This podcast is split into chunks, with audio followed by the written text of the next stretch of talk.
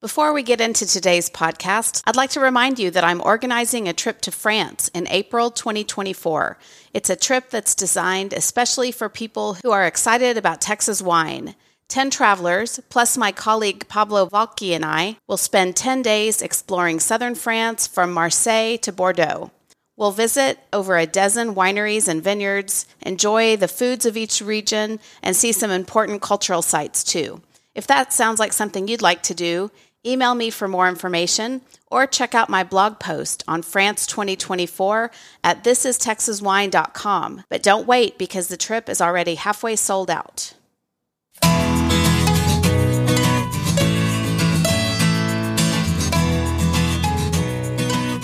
Welcome to This is Texas Wine. I'm Shelley Wilfong, a wine educator, writer, and Texas wine enthusiast.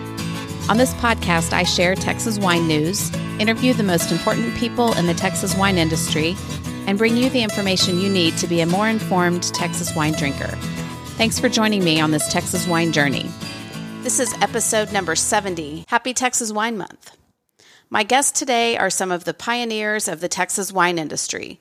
Paul and Merrill Bonarrigo are the co founders of Messina Hof Winery, and they talk to me about the early days of Messina Hof and the Texas wine industry. They share how Texas wine consumers can help the industry grow and share some encouraging words for new wineries. But first, the Texas wine news. There's a disappointing rebranding at the State Fair of Texas, but then we'll get into a few bright spots, including your chance to further your education on Texas wine. Whether you're a new listener or a returning listener, welcome to This is Texas Wine. At the end of the podcast, I usually give gold stars for great things I see happening in the Texas wine industry and sometimes demerits for things that need improvement. Well, this demerit is so huge that I'm talking about it at the top of the show. Here's the issue the State Fair of Texas has rebranded the Texas Wine Garden and replaced the previously all Texas wine list to include mostly wines of the world. Now, only 13% of the offerings on the wine list are Texas wines. I wrote about it last week, and I'll link to the full article. But basically, Texas wine and the state fair go way, way back to the tenure of former Agriculture Commissioner Susan Combs. She served when George Bush was governor of Texas. Prior to her tenure, there was no Texas wine at the state fair, but under her leadership, not only was Texas Wine Month created, but Texas wine finally showed up at the state fair. Over the years, there have been various iterations of the Texas Wine Garden.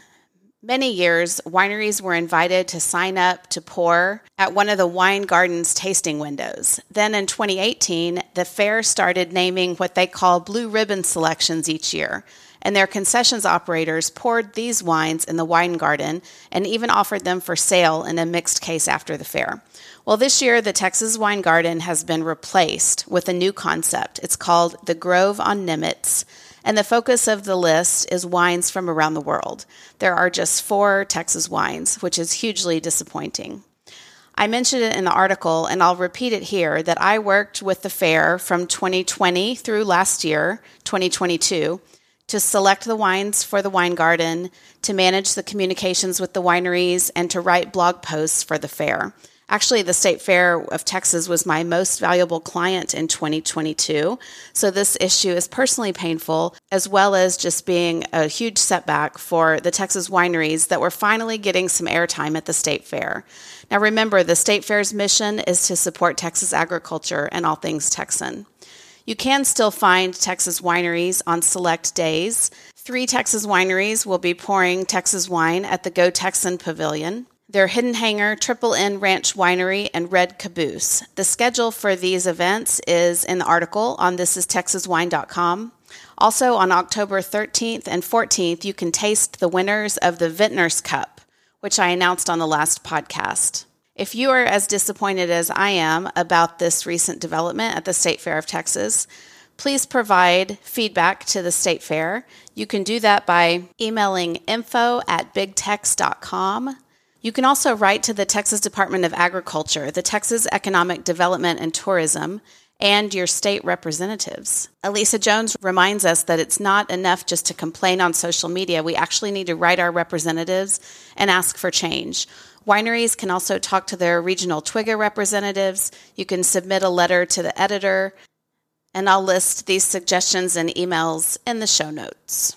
A new certification class for the Advanced Specialist of Texas Wine begins on October the 18th. This is the Level 2 class and is only open to students who've already taken the Level 1 class through the Texas Wine School with Dr. Russ Kane. The class is conducted over Zoom, so it's open to everyone, no matter your location, and it's held on four Wednesday nights starting October 18th. If you're interested, register very soon so that you can get the materials and the wine before the class starts. You've heard me mention the Rhone Rangers on this podcast. It made the news section when William Chris joined a while back.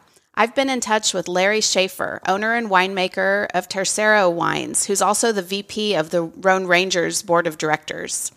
And he says that they would be excited to have more Texas wineries learn about this organization, especially because these Rhone varieties are becoming really prevalent out there. He says that William Chris joined Rhone Rangers last year and actually flew out to California and took part in events both in Paso Robles in February, which is their main event of the year, and a smaller event that they did in Sonoma in June. Here's a little bit more information about Rhone Rangers. The purpose of Rhone Rangers is to educate both consumers and the trade about Rhone varieties, which are grown domestically throughout the U.S. He says, as you can imagine, the majority of our 100 member wineries are located on the West Coast, mainly in California. But a growing number of wineries in Oregon and Washington, Colorado, Michigan, Virginia, and Texas are joining as well. The goal is to continue to expand winery membership outside of California for a few reasons.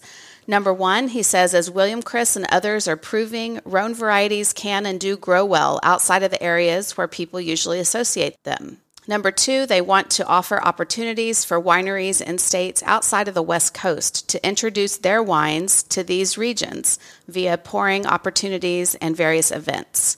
And they also want to start doing targeted events outside of the West Coast, and Texas is certainly on their list. Membership in the Rhone Rangers is currently $400 per year. This gets you a couple things from a customized page on their website, the ability to be involved with Rhone Rangers social media for your events, you would have access to pour at various Rhone Ranger events. Pouring at those events is a bit extra, but he notes that the fees for these events are very small compared to many other tastings, just about $100 to $200 per event. He says our organization is truly nonprofit, and our goal is to provide as much as we can for both our members and the consumers or trade in the most reasonable manner possible. We have a hardworking board of supervisors who are frugal in the best of ways. So if you do join Rhone Rangers now, that fee will cover the rest of this calendar year and all of 2024. If that's something that you want to talk more about, I'm sure folks at William Chris would be happy to chat with you about it. And also, I could get you in touch with Larry. I've got a link to the membership information on the Rhone Rangers website. So please check the show notes for that. The Local Palate is a Southern food culture magazine, and it tells the stories behind the people, places, and foodways that make up this diverse and dynamic culinary region. Well, in the magazine's most recent Wine Lovers issue, Kelsey Kramer from William Chris Wine Company and I were both included as 25 women defining Southern wine.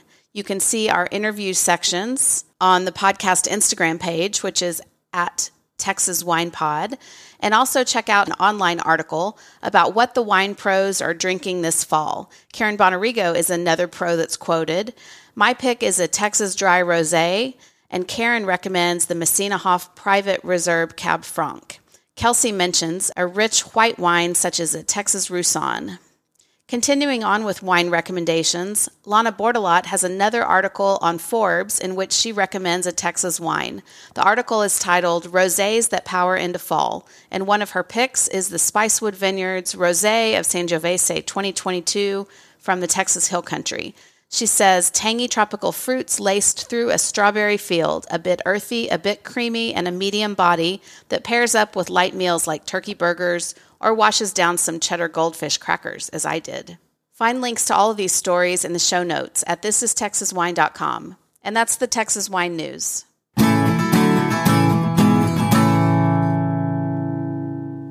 If you've found value from this podcast, I invite you to consider supporting the podcast with a donation. You can do that on the website, thistexaswine.com, then click support the podcast. This fall, I'm going to be judging three different Texas wine competitions. But did you know that wine judges almost always volunteer their time and don't get paid for their travel expenses? My podcast sponsorship, consulting gigs, and listener financial support have really slowed down this fall. So I welcome your support either through donations, which you can find on my website, or I'd be happy to talk to you about podcast sponsorship. I also do content writing, wine education, and consulting. So let's figure out a way to work together. Thanks, y'all. It was really an honor to sit down with Paul and Merrill Bonarrigo on the eve of Grape Fest. We met at the Messina Hof Tasting Room in Grapevine, and I got to hear firsthand about some of the pivotal moments in the Messina Hof story and the development of the Texas wine industry. Here's our conversation. We are sitting here in Grapevine, Texas, and we're on the eve of the 37th annual Grape Fest. And I got a little nugget out of your book that I reread yesterday and learned that perhaps if it wasn't for you talking about Texas wine at a conference, Grape Fest may have never started. So, Merrill, do you want to talk about how that all came to be? Isn't that amazing? P.W. McCallum, who is the gentleman that made all this happen, really, shared that story just today with his, his group that came in from Barossa in Scotland. And I love to hear that story over and over again because it so reminds me of how we got started in the beginning. It, it was one of those things that wasn't planned, but it happened, right? The Lord just provided that opportunity and opened a door, and we walked through it. And I happened to be speaking in PwC, it was 1981, but it was at a conference in Wichita Falls. Texas Highways Magazine flew me there to share about the new burgeoning Texas wine industry because we had all just gotten started. And I had my slideshow and I had the wines. And I got there. They, we flew in, we drove to this conference, and we had the wine in the trunk. And P.W. McCallum just happened to be there when we opened the trunk and I was trying to get the wine out to take in, and he volunteered to carry my case of wine in. That's how we first met. And he was in the audience that I was sharing this with. Now, fast forward years later, when he is the Convention and Bureau, uh, Visitors Bureau chief here, he decides to do Grape Fest because he sees Grapevine as significant icon to the Texas wine industry. And that's how we got started. That's how Grapefest got started. All because he just happened to be there, which I don't believe in just happened. I just think it was a God thing. Well, that's how we got started too at the winery because Paul was this great physical therapist who just happened to have a patient who was a graduate student at A&M working on his dissertation in grape feasibility in Texas. And it was through their conversation and therapy that we ever got started planting anyway. I put those two together on my notes because I thought both of these instances, this this chance meeting that might not have been just chance, right. have really set the path for you. So, do you want to say a little bit about Ron Perry? Yes, uh, Ron sprained his ankle playing intramural basketball. He's referred to me. I'm rehabbing him. He talks about his Portuguese background. My family is Italian. And his family was involved in grape growing in California. And so Ron explained to me at the time that the A&M was uh, given uh, some money to investigate where grapes varieties would do best in the state. It was not his PhD. His PhD was on rootstock development. We had another meeting with Ron about two months ago. Hadn't really met Ron for years, and then we decided that we should revisit the whole story again, just to get clarity on from his perspective, because we we had our perspective, but I wanted to get Ron's perspective. And at the time at A&M, the dean of horticulture was a Mormon, and A&M had gotten a bunch of money to see where wine grapes would do best. And the dean gave the money to Ron to do the research. So we were one of a few vineyards planted in different parts of the state to see what varieties would do best. And so we had 14 varieties that were planted in at Messina Hof in Bryan, and those same 14 varieties were planted in other vineyards around the state. And, you know, some of the varieties did real well and some of them didn't do very well. And yet, those varieties that didn't do well at our place did very well in West Texas. So Ron started mapping out where vinifera, which is the European grape, probably should grow, and where French American hybrid grapes should grow, and where Native American grapes should grow. And we concluded that at our vineyard, the Black Spanish or Lenoir was very suitable. Blanc Du Bois did not exist at the time. So that was not even a even a consideration at the time. So basically what we did is we planted one variety from Arkansas that still lives today. And we now call it Messina Hof White. It's still growing fine. Later we planted Blanc Du Bois, but the 18 of the 22 acres is Lenoir. So it's our dominant grape and it's what we produce as port. And Ron was at A&M from the mid 70s to the mid 80s. Then he moved on to Michigan, where he became the dean of horticulture. And, and now his son graduated from Michigan State. He claims to be the only graduate that actually completed the full program. And, and Ron has recently retired. So we really got a chance to see the full circle of what happened to Ron Perry because, you know, we knew Ron when he was at A&M we met him once be, once later in the hill country, but then we had a chance to have dinner and really catch up and really get the whole story of Ron Perry. That's great. I actually watched that clip, and that was a fun reunion to see, and also to know that his son is now one of the premier winemakers in Michigan. So I'll, I'll, actually put a link to that if people want to go watch that. Yeah, and and you know they're cold climate, really cold climate, and uh, when we visited with his son uh, his son talked about how hard it is for them to get full ripening. So they do an outstanding job with white grapes and sparkling and wine, sparkling. Yeah. They really do great work, but the reds are really challenging. And yet, he was producing some very nice red wines. I found it fascinating to read this book, Family Tradition and Romance, the Messina Hof story. And a few years ago, you guys sent me a copy of that. And I, I read it at the time, but I really went back through it last night and, and refreshed my memory on the story. And I got such a kick out of a lot of the stories of the early Messina Hof when you were operating first, before you even started operating as a winery, and you had planted a bunch of Christmas trees because you thought you might have a Christmas tree farm. And then later, when you started your small winery and you were operating out of a mobile home, you had guests in the house and you came out one Sunday morning and there were guests in your living room. I mean, so many stories. And I'm glad that, that you took the time to write this book. It seemed like that was a project when we were kind of shut down for COVID that you really took a minute to, to reminisce and put some of that down on paper. So that's really a gift.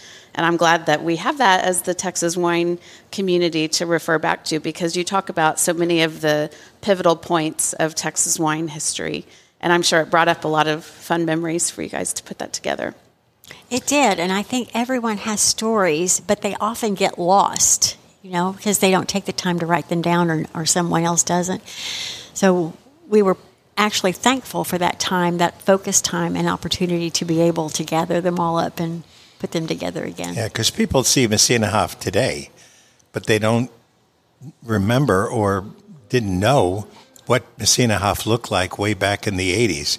You know, when you have a 40 year old mobile home that is your winery, and a carport that has wine tanks that are from the dairy industry, you know we've come a long way and you know the struggles that we had and i think i think explaining the struggles i think brings the humanity behind our industry because many wineries today are built and they're fantastic places right from the start and they really don't have a humble beginning.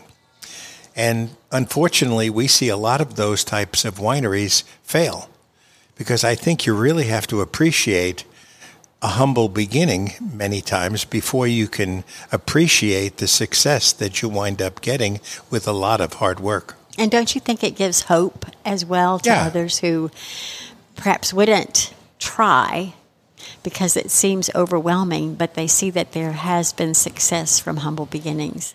And so they're more willing to try to take that risk. Right.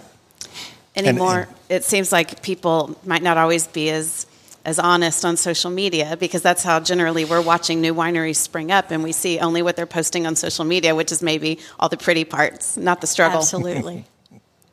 Yeah, I mean, you know, the thing that uh, amazed me, people asked this, what type of economic background did we have? And I said, well, my mother was an Italian American who grew up in the Depression, and she taught me Mama Rosa economics.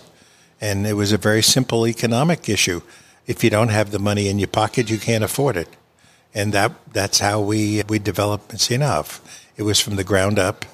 I think we had 18 developments that that were in different 18 phases, and it was very wise for us to do that. Uh, Pay the- as you go. Yeah, pay as you go. In the book, we talk about Merrill did a fantastic job of presenting to the bank a $250,000 proposal for a loan. And when we concluded the, the meeting, he told us, he said, Congratulations, you should self fund it. And I went out, out of the meeting and I walked up to Merrill and said, Congratulations.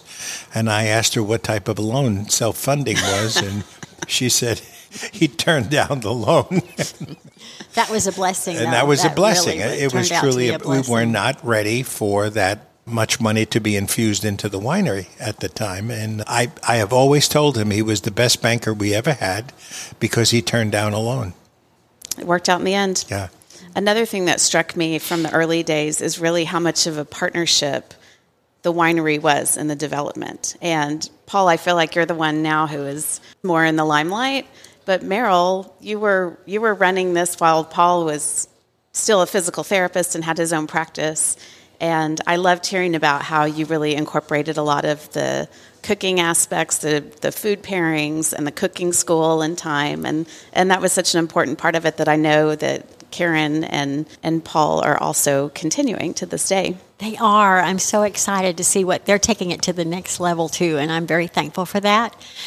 Um, we had the opportunity early on to go to Europe, and we were able to experience wine and food of different regions in several different countries as we were getting started, and just that whole that whole social and cultural base of family at the table and the food and the wine and how it all went together touched us. We wanted to be able to bring that to Texas and to, to Messina Hof and make that the focal point.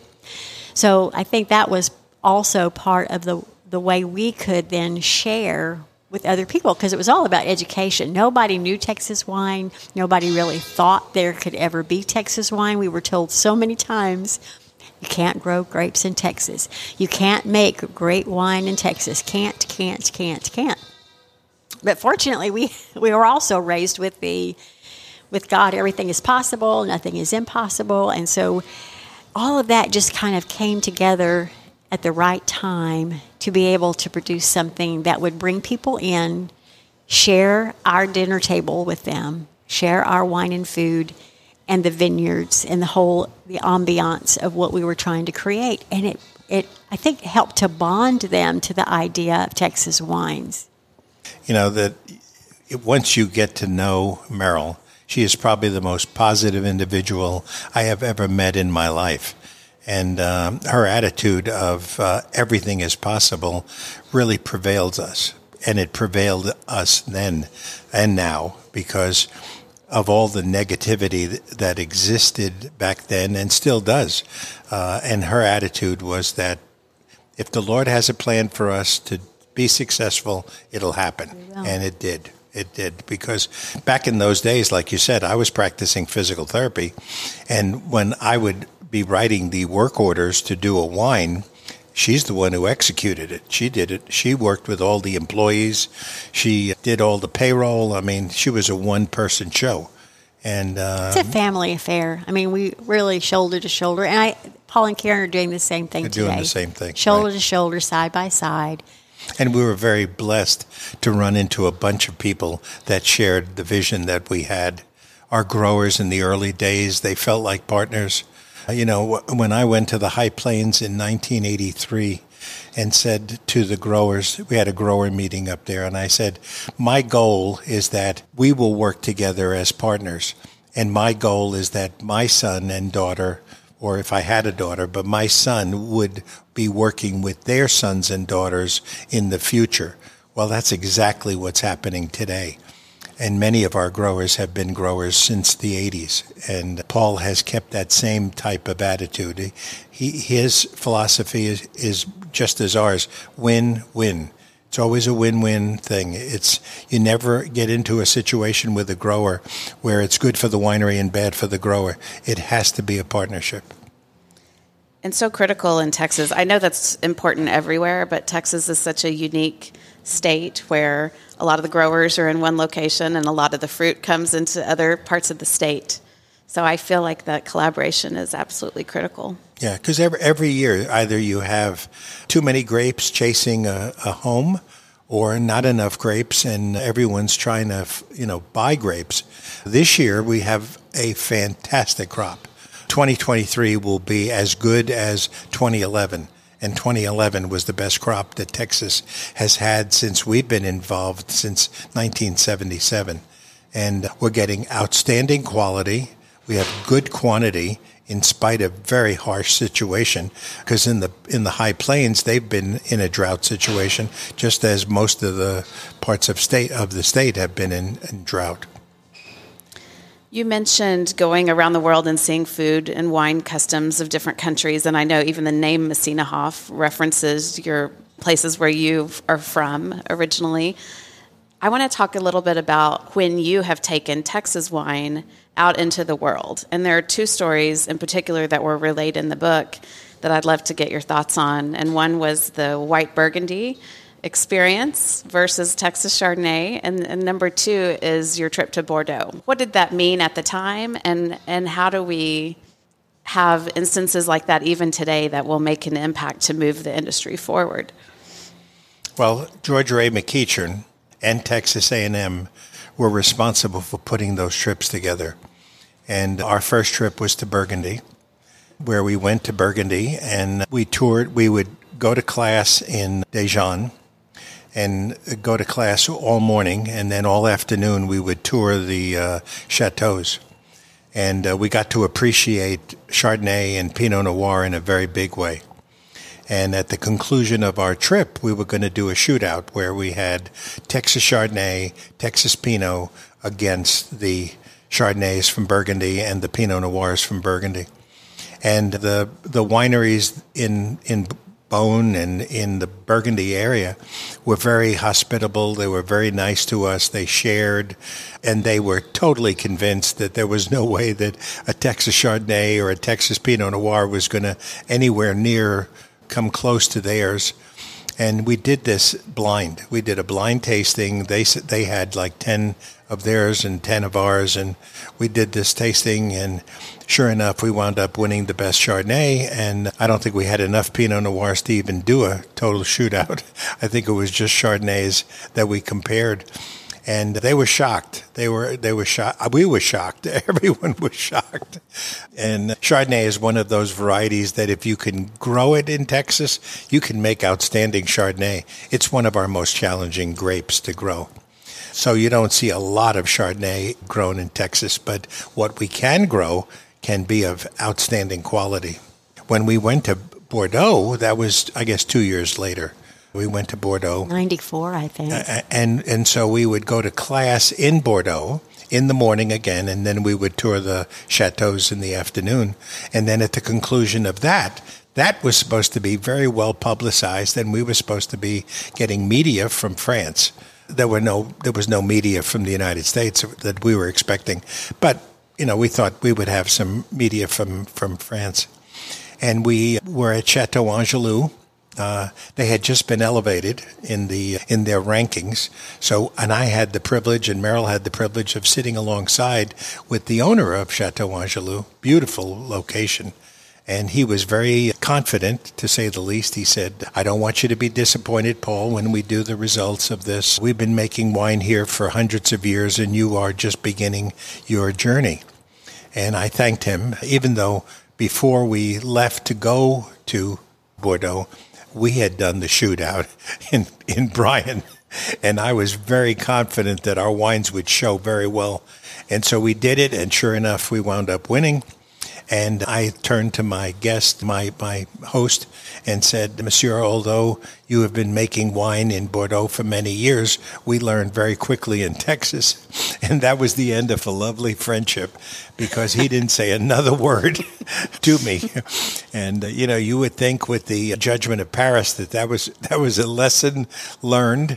But I think they were so confident that they would you know, beat the pants off of Texas, that they felt very confident in doing it, and and I think they they were shocked. They were shocked because back then, Saint Genevieve was was owned uh, in part by a French company, and so they were Cordier, uh, and, Cordier uh, Richter, and Richter. Richter was one of the largest nurseries in the world, and Cordier was one of the largest French producers in the world. So they had some very outstanding chateaus that they owned. So there was a close relationship between France and Texas because of that relationship with the University of Texas lands and and they set a lot of it up themselves, and, and it was an unbelievable trip. I mean, we were having sauternes and and first growths, and we had the chef from oh. Ton Rothschild that cooked every for night. us every night. At a I mean, different chateau every night. when we look back on that trip, we pinch ourselves to say, I mean, when we were at Petrus, we did a vertical. So we were hopeful that we were going to taste a wine. We had verticals in every one of those chateaus. It was amazing. It was truly amazing. I think for me, it was really eye opening from the standpoint that it was my first time to actually experience international wine and food like that. I would say ancient inter- international food and wine because it's such an old culture you know and it was just it's so embedded into everything that they do. And to experience that we went to the market and we saw where they buy the fresh produce and the got their meats. And then to be inside these very old chateaus and wine cellars and to be listening to the actual winemaker explain his process and his philosophy between wine between winemaking and expression of terroir was actually new for me. I, I wasn't familiar with that. I had read things about chateaus and, and French wines, but that really hit home that this is this is living the wine and food experience.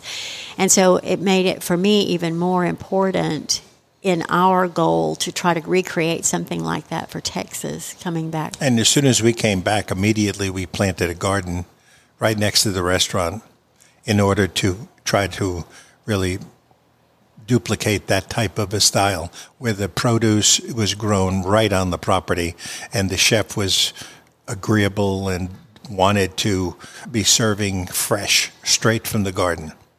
And, and and it's a very special relationship when you're growing it on the on the property, you're producing the wine on the property, encouraging the food and wine experience because you know back then Texas wine consumers were pretty naive. I mean, we didn't have a whole lot of sophisticated wine consumers. We had a very select group that collected top growths from Burgundy and Bordeaux, but the vast majority of people really did not have that kind of experience with food and wine pairing.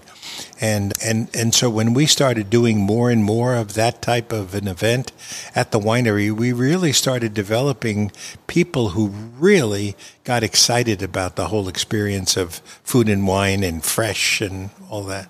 That's great. I actually also came to wine through food because I was interested in in cooking and dining. And then when I would be handed a wine list, it was just like, well, what do I do with this? I didn't know anything about wine. So then I learned about the wines of the world because when you go through these certifications and the official wine education for these various groups, Texas isn't in the book.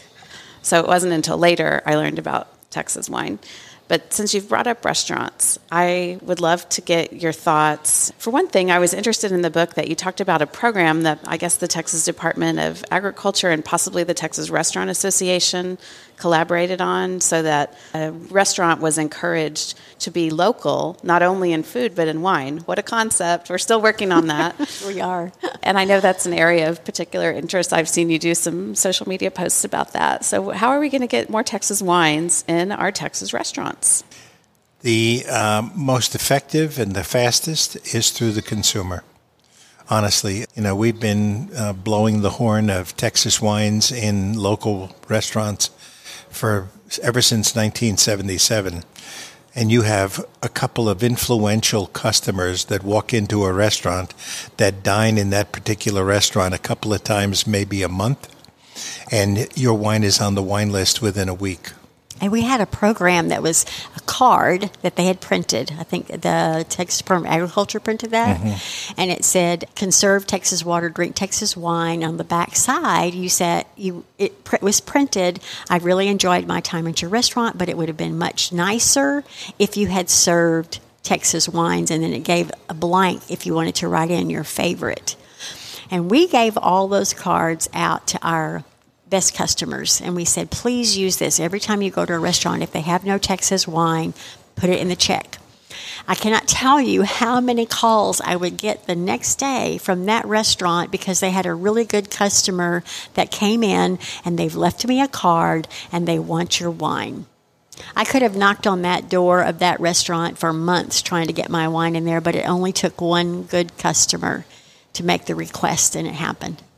Interesting. Well, I know Texas Wine Lover website has created those cards again. At least you can download and, and print some. I saw that, yes. So that's interesting to have the actual winery say, go to your favorite restaurants and request our wine. Yes. That's, a, that's mm-hmm. a great strategy, too. and then get the cooperation of your distributor, or you have to be prepared to deliver the wine to that particular right. restaurant.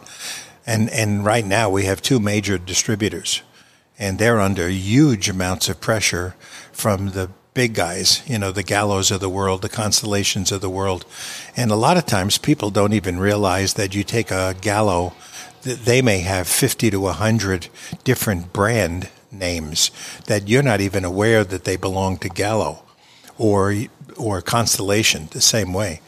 And they're the ones that wind up on the wine list and you're wondering and you're scratching your head, how come I'm not on the wine list? Because there's incentives that have been given and all sorts of things. But if the consumer is supporting the te- the Texas winery and saying to the the restaurant owner, now that works when it's a like a standalone restaurant, a mom and pop, that type of thing. If it is a chain, like we're on the wine list at Saltgrass Steakhouses, that is a very intuitive wine buyer who is knowing their market. And when you think of saltgrass, you think of Texas beef, you think of Texas type food. It made sense to put a Texas wine on the wine list. And it, it is it's in the top two of their best selling red. So, you know, when people say oh, oil Texas wine, if you did put it on the list, it doesn't sell. That's not true. That is not true. If you put it on the list, it will sell, uh, especially if it's a quality product. It has to be at a, at a good price point because that's another challenge of Texas wines is that a lot of Texas wines are a lot more expensive than some of the uh, California wines. So it has to be priced right. And if given a decent shot, and then are you willing, the winery is willing, to go into the restaurant and start educating the wine staff making sure that all of the servers know about the wine and become ambassadors of the of the Texas wine, you've got a decent shot at being successful. I think that's a real key word is education. It's been our key word since we very we began just introducing Texas wine, but now it's to integrate Texas wine into everyday life as just as one of those French regions or Italian regions or Spanish regions culturally embrace and highlight their own food and wine of their region. They don't highlight food and wine of other regions. Because when we when we tell the story, Imagine going to Chianti and putting a French wine on a wine list. You would be ostracized by everyone in the communities because you are not supporting their lifestyle, their cuisine, their everything. I mean, a few years back, Tuscany was having a problem with restaurants moving into Tuscany that were not Italian. Tuscany was losing its identity to food. And they started cracking down and saying, look, we don't need any other type formats because we're losing our identity. Well, Texas has a great identity. I mean, you know, uh, when you start looking at Texas beef and Texas lamb and and great produce and all the seafood that comes out of the Gulf, there's no excuse. We've got great food. And now we have great Texas wine. So it, it makes sense for that partnership to occur. But it's going to take a lot of work. One year, Merrill and I did 212 wine dinners and food and wine pairings in one year. We did that many. And it was a, a hard year. We were on the road constantly. And it paid off. We started getting we started getting inroads. And all of us uh, have to make do their part and and the other thing that I think is imperative, we would go into an account and they'd say, "Well, I like your wine and I'm going to take this Texas wine off the list and I'm going to put your wine on the list. And I'd say, no thanks. I want you to add my wine to the list, but I do not want you to take another Texas wine off, off the list. And I think everyone needs to be able to do that. Paul used to have this saying that, you know, the Texas wine industry went from the pet rock stage to the Rodney Dangerfield stage. I think there is a progression and for te- when Texas gets to the point where we are, we have a good critical mass of wineries now. We need to get wineries that will be transitioning to the second generation and the third generation. Once we get those deep roots of people growing grapes and making great wines in Texas, we really have an industry. When we get the Texans to say, Where are your Texas wines on the wine list? Because we are proud of our Texas wines, we support our Texas wines, then you have a real long term industry. And we're beginning to see that. I mean, it, we're in, it's evolving, but we still have so far to go before we're there. Mm. We're, we're thankful that we are in our second generation, and there are several other Texas families that are now moving into their second generation. That's very positive. I like how you lay that out in the in the book, and I know not every family has a, a child that perhaps wants to carry on the family tradition, and I'm glad in your case it did. I f- have found it interesting over time. People have said Texas wine today is way better than it used to be. That Texas wine has improved so much, and I always wonder how that feels to someone who's been making wine in Texas for as long as you guys have. Do you do you agree that Texas wine is that much better? Well, the, to some degree, I agree with that statement because when we would come up to Grape Fest, one of the things that I used to always enjoy doing is before it started, because we we used to do Thursday, Friday, Saturday, Sunday. I would go around to all of the Texas wineries and and taste their wines and I would encourage them to come over to my place and taste our wines. And back in the good old days when this festival just started, it used to be right here in Liberty Park. The first year we only had 500 people showed up. I think we had 14, maybe 14 wineries that were pouring maybe. back then. I don't, not that many. I would say less than half, you would say, could stand up to what is being made today.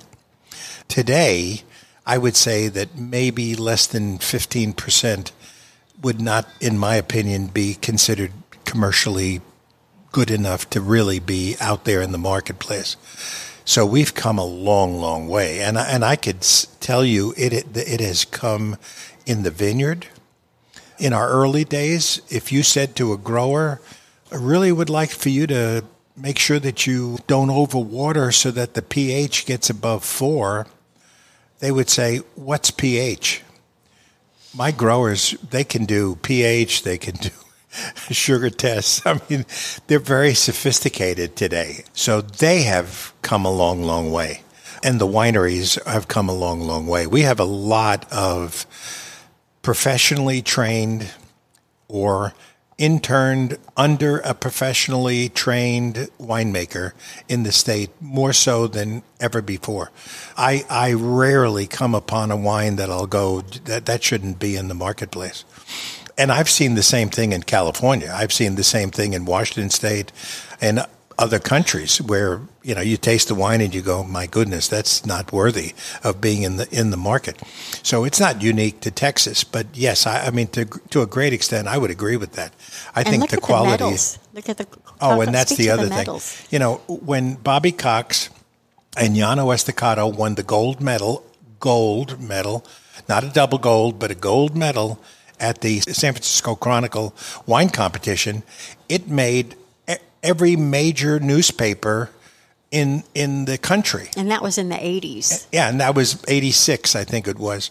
I think last year Texas won 14, maybe 16 double gold medals at the same competition, and you didn't see it in, well, in any of those same publications. So it has changed dramatically. I mean, the, the, the well, a couple of years back, I, I did a comparison of the number of entries of Texas and the number of entries of Washington and the number of entries of Oregon and the number of entries of California versus the number of double golds. And Texas had as many or more double golds than any of the other four. I also So- say in the early years, the only way you could taste a Texas wine was if you went to the winery. So it wasn't like you were constantly being reintroduced to that wine to be able to taste it over and over again. You had to go to the winery to taste it or buy some bottles and take home. And as distribution has increased and as the number of wineries has increased, there's greater exposure. Mm-hmm. So I might be able to taste that wine and sample it multiple times to refresh my memory rather than just that one moment, that moment of truth. Did I decide that I liked it or not? And also, I have to say that when you are relying on the experience at the winery, it's not always just about the wine that you're tasting. It's about the experience that you're having there too, and the memory that you take away. So there were so many other factors there. It's it's not apples and apples today. I think the And- medals make it much easier. Yeah, and, and uh, one of the things that I've been saying for the last 40 years, when I was 21, French wine was the right wine to be drinking. It wasn't California, not by any means. It was French and a few Italian. Well, then I was in the military. I lived in California. I did go to UC Davis. I went to Napa, and I started realizing there were some pretty nice wines in California. But still, French wines and Italian wines were my favorite. And that's that age group that is so critical is the 21 to 35 year old age group. Well, when you see on a Saturday all the Aggies that are at our winery, Messina Hof, for many of those, is their favorite wine. 25 years ago, it couldn't have been their favorite wine because they never would, you know, they didn't come out to the winery like that. But now they're interested. They're the, we have Justin Scheiner give, does a class on wine appreciation. And Dr. McEachin used to teach that class, and he would have 25 students. Justin has 225 students. So you could see the dramatic improvement and desire to know more about wine.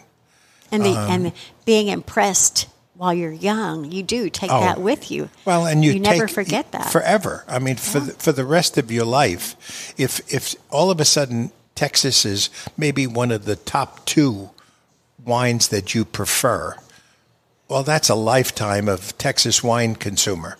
Uh, You know, and, and once you do that, I don't I don't think all of a sudden you're going to say, well, actually, I think French wines is my favorite because when you when you like in most of the stores in our area in Bryan College Station, the French wine section now is so small, and the Texas wine section is so much bigger than the French section that I mean, I, you know, it'd be hard pressed. How, how could you become a, a French wine consumer if you just shopped grocery stores because the section is so small. You'd probably just be drinking all Gallo if you were. I mean, if you yeah, that's what you were that, that's what out. would happen. So uh, it's made a big difference. And and you know, in festivals like this, you know, back back in the beginning, be, before Grape Fest, uh, I guess Fredericksburg had a festival, a couple of hundred people. Now they get twenty five thousand. You know, here, you know, two hundred and sixty thousand makes a big difference. I want to talk a little bit about industry leadership. Paul, you've been the president of Twiga three times. Mm-hmm. And one of the lessons learned that you pull out in, in this book, I'm just going to go ahead and read it. You say, always legislate for the common good, not self interest, and never speak badly about another Texas winery because you are destroying the Texas brand that includes you. Do unto others as you want them to do unto you. Such a good reminder. Yeah, I mean it, it, and it's one that we've lived by.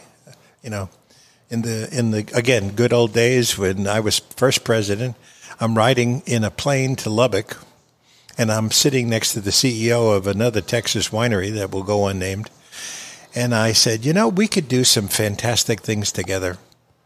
And he said, Paul, he said, if we can do something that's good for you and good for me, I have no interest in it at all. But if you could come up with a program that is bad for you and good for me, I'm all for it. And I and, and I told him, I said, you know, that attitude is not going to be conducive to growing an industry because we are challenged by weather, by the marketplace, just the art form of making wine. I mean, we don't have to be concerned about, you know, competing so aggressively against each other because Texas is less than 3% of the market in the state of Texas. Now, go to New York, which would be a lovely market for to have 3% of the market. uh, we're zero in New York. We're zero and probably point something in California because actually California is our second best state. But but you have to have a cohesive industry, and the thing that I've been so proud about the Texas Wine and Grape Growers Association is they've worked very very hard to keep the grower and the wineries in the same organization. And that, when you were president, that was huge for you. Oh, That I- it- they have to work together, marketing as well as technical. we, we had a bunch of challenges where people came to us and said, we want to have two separate organizations, a grower organization and a winery organization. And I said, one cannot exist without the other. And that's foolish to do that. And California probably has half a dozen, maybe a dozen different organizations. And, and, and a lot of them don't pull together. So they would be more effective if they really had fewer organizations. And that includes legislation, which I know has been a big part of of the past several administrations, maybe since the beginning of Twiga, actually. right. Well, and, and we were blessed with Susan Combs. yes, I wanted to bring that up because her name keeps popping up as I'm researching the origins of the Texas wine industry because she was the agriculture commissioner under George Bush. During her term, Texas Wine Month became a thing. So it sounds like she was quite the champion for Texas wine. Oh, And wine amazing. at the the State Fair, of Texas. yeah.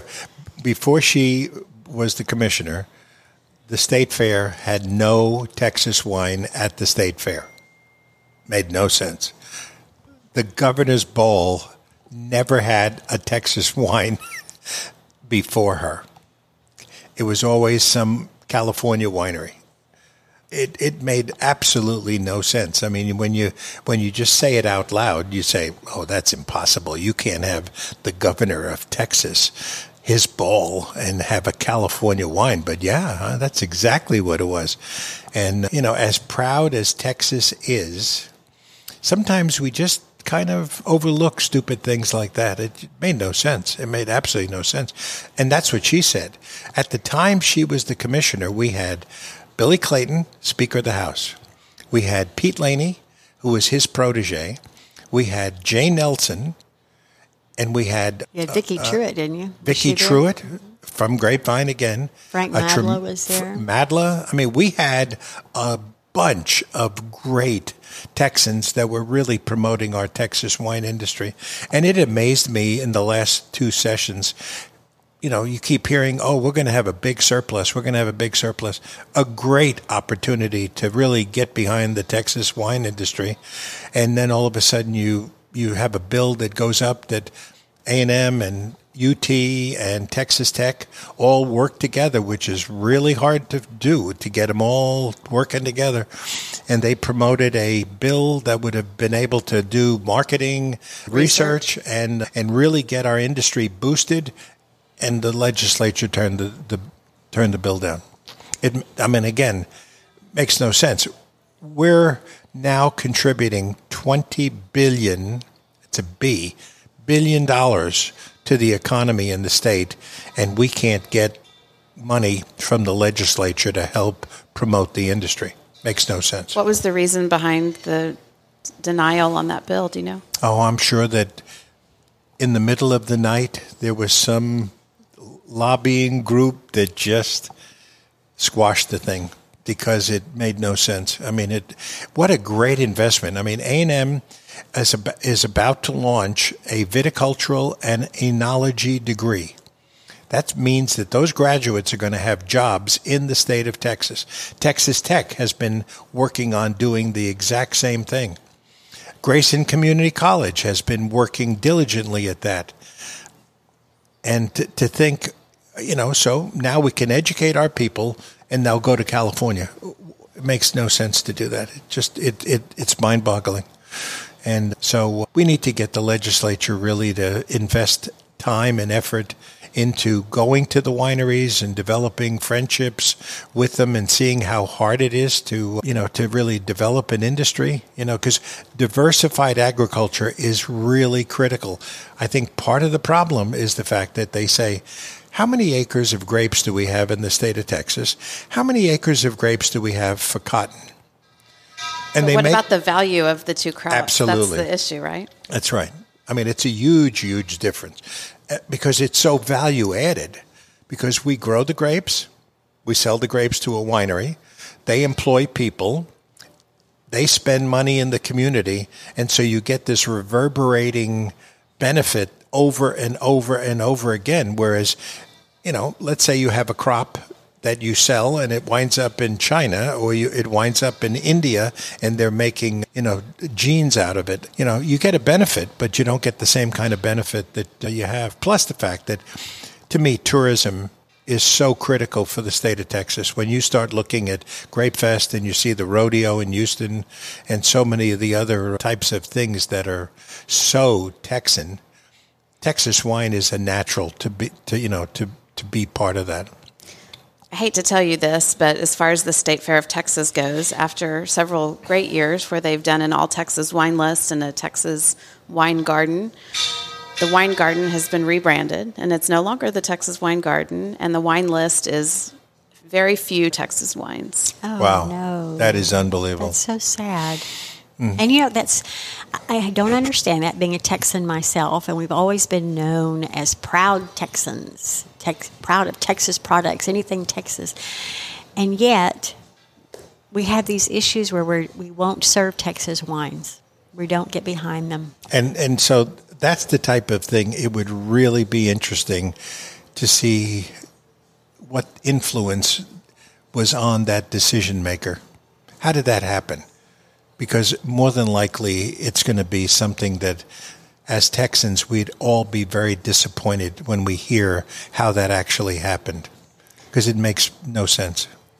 Right. And if, you know, the purpose of the fair is to promote Texas agriculture. Exactly. I mean, the agriculture commissioner whose poster is up and right next to the wine garden, it's like that's the person that should be influencing to make sure there's Texas wine there. And yeah, advocating. Yeah. Standing on it, yeah. yes. Well, Susan would go every year and she would be there promoting it. I mean, it would it's it, it it's just one of those things that you just say that's impossible. There's no way that that could be true. And I'm sure it is. Yeah. I'm so sad to hear that. I know. I'm hearing it from you for the first time. Sorry then. I'm sure. I'm very disappointed. But I have hopes that the right person will exert whatever kind of influence needs to happen so that in the future that that decision will be reversed. Well, we, we, we stirred the pot pretty good last month when we discovered that the wine number 12 that oh. Aggies all over the place are buying up because it's an Aggie wine made by good Texans. You turn the label around and you find out it's made in Spain. And now there's been a lot of complaints back to the athletic department about that. And, you know, the, the average person doesn't really read the label. and uh, the first time I saw 12, I thought it was a Texas wine too, and until I looked at it. And sure enough, it's made in Spain. So uh, I think we all have to become better advocates at, at things like that that make no sense and it was strictly a financial thing because it's a pay to play Licensing That's it. arrangement. That's all it is. But there are things that people need to say no. I'm not going to that kind of money. Forget about it. It's just not compatible with the philosophy of a great institution. Well, I think if anyone can get through to the Aggies, it's going to be Merrill. Gig 'em, Aggies. We have plenty of Texas uh, Aggie wineries now, so Yeah. there's no excuse. That's yeah, we do, and that's exciting, especially now when A and M is getting involved in the the industry in such, to such a degree. We're very excited about their new uh, dean of horticulture, Um, Amit Dhingra because he is such a crusader and such an advocate, not just for the industry and the development of the program, but for educating the faculty, the staff, the public. He went out and he asked a lot of questions when he first got here to kind of get a lay of the land and understand. And what he came back with was, we need to start by having tastings here at A&M because our faculty and staff doesn't even know about the industry here. And he did. It's called Spirited Learning. Every month he does a different beverage, you know, and food, pecans and wine and beer. And I mean, they do different things, but it's been an eye opening experience for so many people that didn't even know we had so many producers in the state, but also it shows the support of the university for these programs and, and um, the industry that they want to be able to train people to lead. I think it's a great start. I hope that he can continue and that the university will help him continue to build that. He has a lot of energy, and I love it too. I do too. Oh. Yeah. Well, I've kept you quite a while. Are there any last thoughts that you would like to share? Well, first, I want to thank you for your interest and support of the Texas industry and all that you've done. And I love your reporting and your open heart and mind. And you, you can see, I can, I can tell that you can see a vision of where the industry could be and what needs to happen to get there. And we just appreciate it. Messina Hof, we're, we're in this 47 years now, and we have seen so much happen. There were two wineries when we started, and now there's over 900 we've seen now a&m really get involved very aggressively i'm very excited about that and we just hope that every every texan will sup- pick a winery pick it we hope it's messina hof but pick a texas winery and support it advocate for it and join the messina hof family we would love that And every time a consumer sees something that makes no sense, do something about it. Mm. Ask for Texas Say something wine. about it. You every know, restaurant every retailer because it's amazing how strong and important the consumer is. Mm. Because once the consumer voices their opinions, that moves mountains, and it's really critical that the that the consumer realize how important they are.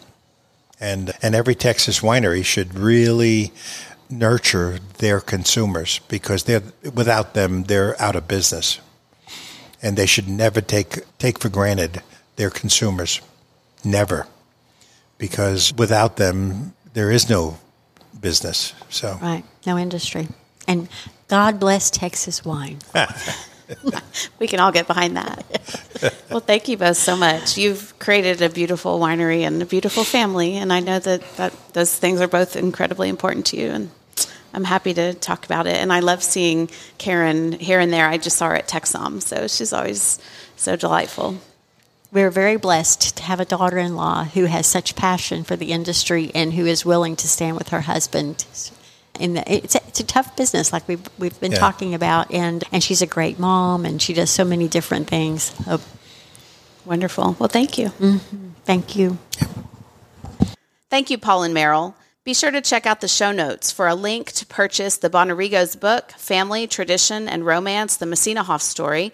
It's available on the Messina Hof website. And you can also watch Paul's interview with Ron Perry. Stay tuned for a gold star.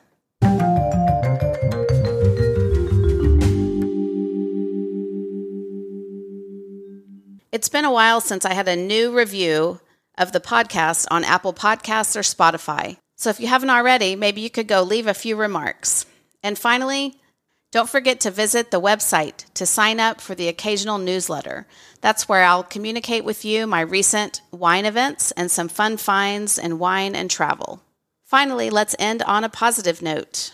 I've got a gold star, and this gold star goes out to the chef and staff at Sage Restaurant and Lounge in Fredericksburg, and to January and Kate of the Texas Hill Country Wineries Association, and to the wineries that poured at the recent Fall Winemakers Dinner, which was held at Sage.